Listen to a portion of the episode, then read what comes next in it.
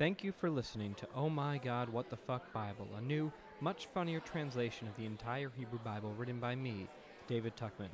I'm coming to you from my living room, slickly edited over some room tone to make it sound like I'm whispering to you before the show. If this is your first time listening, don't worry. We just started Exodus, so you can jump right in. If catching up first is more your thing, you can try the first four Just the Bible Bits episodes of the show, which will speed through all of Genesis. Or you can listen to the massive playlist on SoundCloud at soundcloud dot com slash O M G W T F Bible.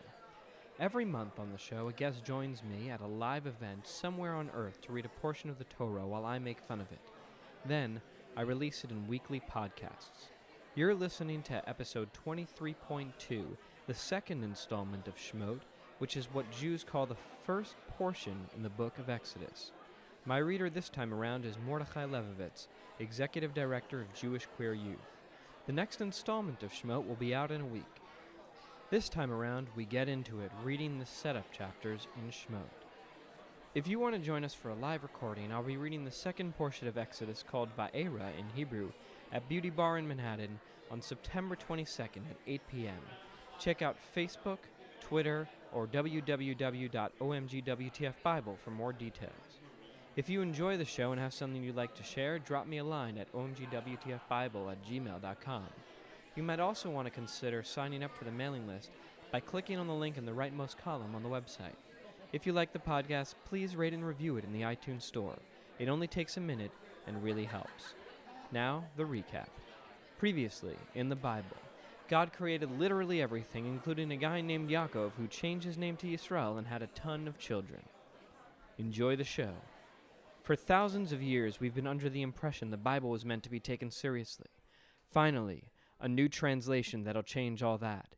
This is Oh My God, What the Fuck Bible. Reach out, touch faith.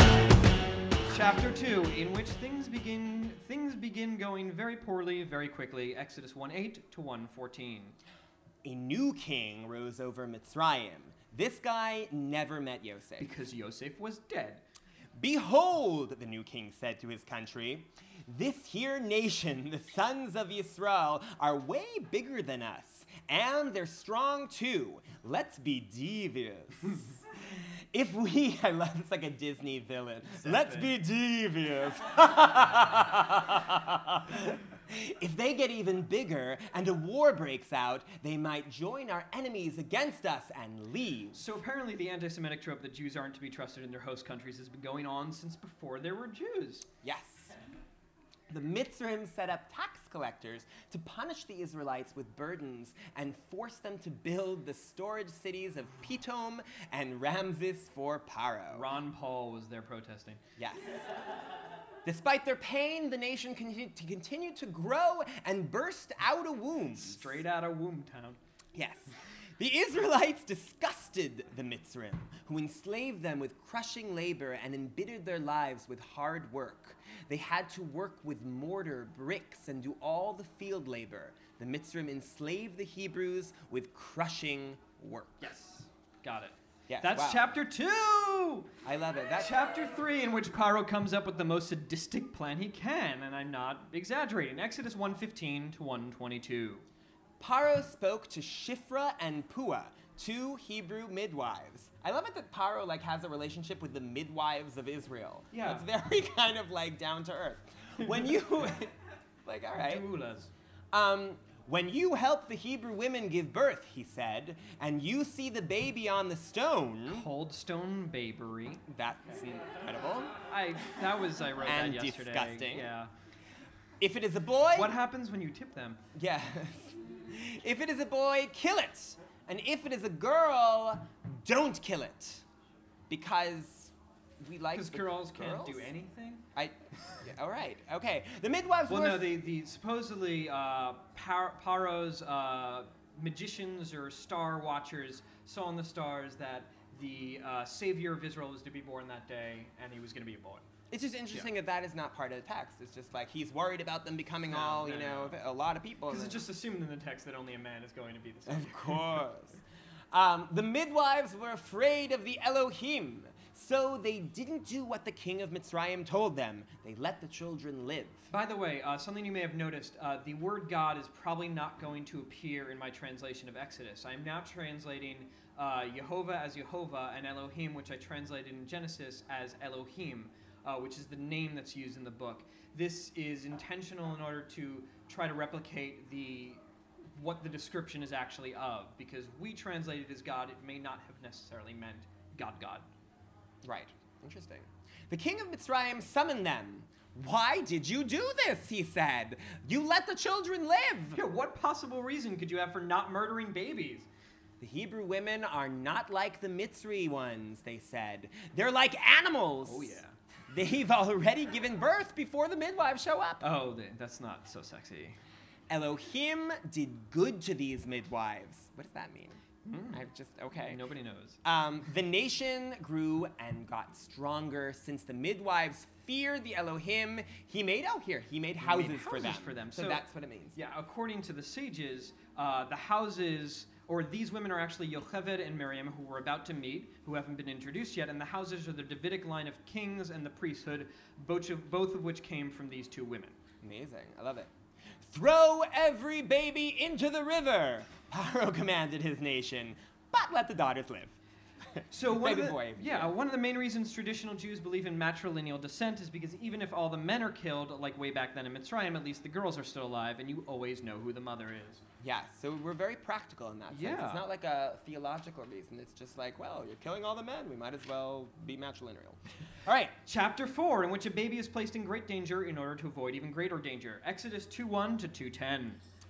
A man left Levi's house and took a daughter of Levi. So, again, according to Rashi, the French medieval sage, this woman was literally a daughter of Levi. We're talking about Yocheved here, the mother of Moshe. She was supposedly one hundred thirty years old when she conceived Moshe. Do you think Rashi talked like this? In French? Can you imagine reading all of Rashi like that? Oh, she was one hundred thirty. Okay, anyway, I don't know if I did flashbacks to last month. Anyway, I mean, he's French. Yeah. and and yeah. Pass me a baguette, I found something wrong in the Bible. You stupid man. Um, the woman got pregnant and had a son. Sure. She saw her son was good. Well, of course she saw her son was good. She's his mother. Yes. And hid him for three months. Ooh. She couldn't hide him anymore. Because babies start showing at three months. Mm.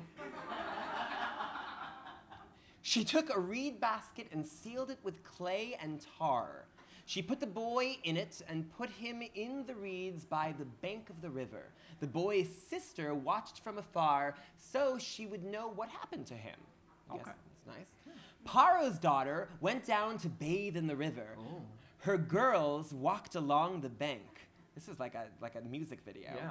They saw the box in the reeds. She was played by Katy Perry. Everyone was offended. Totally. They saw the box in the reeds, so she sent her arm and took it. She sent her arm. She sent her arm. There's a there's a uh, an argument over whether the word here uh, means her maidservant or her arm. So some sages actually think that she reached her arm out and she sent her arm means her arm actually extended like Stretch Armstrong to reach the box. Wow. That All yeah. Right. Or um, it's just a weird word. It would be a freaky music video. Yeah. When she opened the box and saw a young boy crying, she pitied him. This is a beautiful child, she said. Should I go get, oh, should I go get a Hebrew wet nurse to nurse him for you? His sister said. She probably just walked out of a nearby bush and Pharaoh's daughter didn't bat a heavily mascaraed eye. Go, Pharaoh's daughter said. The young woman left and got the boy's mother. Take this child and nurse it, Pharaoh's daughter said to the mother, and I will reward you. I guess being paid to take care of your own child is a pretty good job. Totally. Jews are smart. Yes. Even then. We know how to make a buck. The Bible is full of tricky Jews. It's true. Yeah. Can you imagine? Some people raise children and don't get paid for yeah. it. Stupid Some Gentiles. uh, the, w- the woman took the boy and nursed him.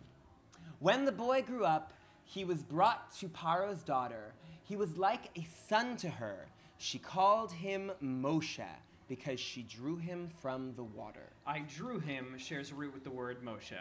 And if you haven't guessed, in English this guy's name is Moses, but I'm going to uh, stubbornly translate it as Moshe. This is chapter five, in which Moshe learns what's behind his cozy palace lifestyle, and there is an incredible amount of plot. Exodus two eleven to two twenty-two. Moshe grew up. He went outside and saw the burden of his king kinsman. Just like the movie Metropolis. Mm-hmm. He saw a Mitzri man hit a Hebrew man, one of his brothers. So, according to Rashi, this Egyptian would wake up the Hebrew man in the middle of the night, kick him out of his house, and sleep with his unsuspecting wife. What Moshe sees him hitting the Hebrew is an intimidation tactic that he would use during the day.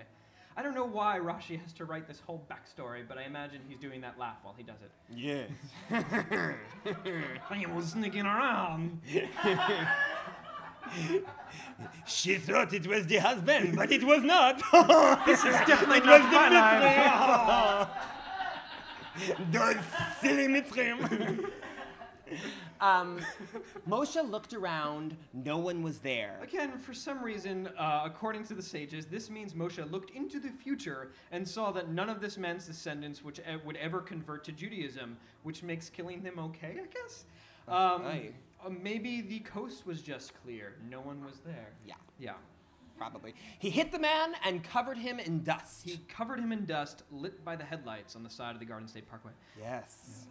On the second day, he went out and saw two Hebrew men fighting. Why are you hitting your friend, Moshe said to the bad man. Which one was the bad man?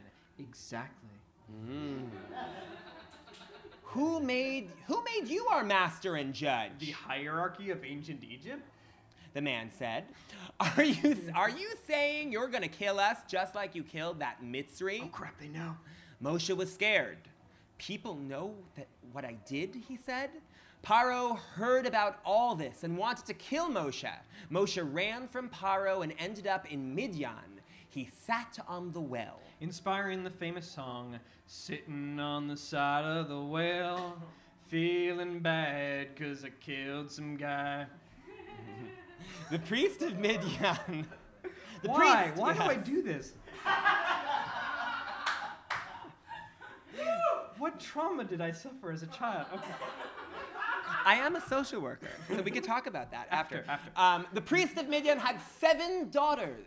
They came to the well and drew water to fill their skins for their father's sheep. Shepherds came and chased them away. As shepherds do. Yes. Moshe got up and saved the ladies. Then he watered their sheep. The daughters went to their father, to their father Reuel. Why did you come so quickly today? Reuel asked his daughters. Is he talking about their chores or the insane pace of this plot? Yes, this is a lot. Yeah. Um, a Mitzri man saved us from the shepherds. He even drew water for us and watered our sheep, they said. Where is he? Why did you leave him? Bring him here and we'll eat bread. A man who isn't a violent maniac? I must meet him. Yes. Moshe agreed to chill with the man, Reuel. Oh, sorry. Reuel gave his daughter Tzipora to Moshe. That was fast. Yeah. yeah. They had a son. What? Okay. Okay. Moshe named him Gershom. That's like a great, like, yeshivish name. Gershom. Gershom. Because he said, Quit I... hiding that comic behind your Gemara. Right. Because he said, I am a stranger in a strange land. Ooh. Ger means stranger, by the way, and convert. Okay. Yes. Uh, that's chapter five. Chapter six, in which we check in on God for a minute. Exodus twenty-three twenty or two twenty-three to two twenty-five. Much later, the king of Mitzrayim died. The sons of Yisrael screamed and groaned from the work. Their moans rose up to Elohim, who heard their suffering and remembered the covenant he'd made with Abraham, Yitzchak, and Yaakov. Elohim saw the sons of Yisrael. Elohim knew.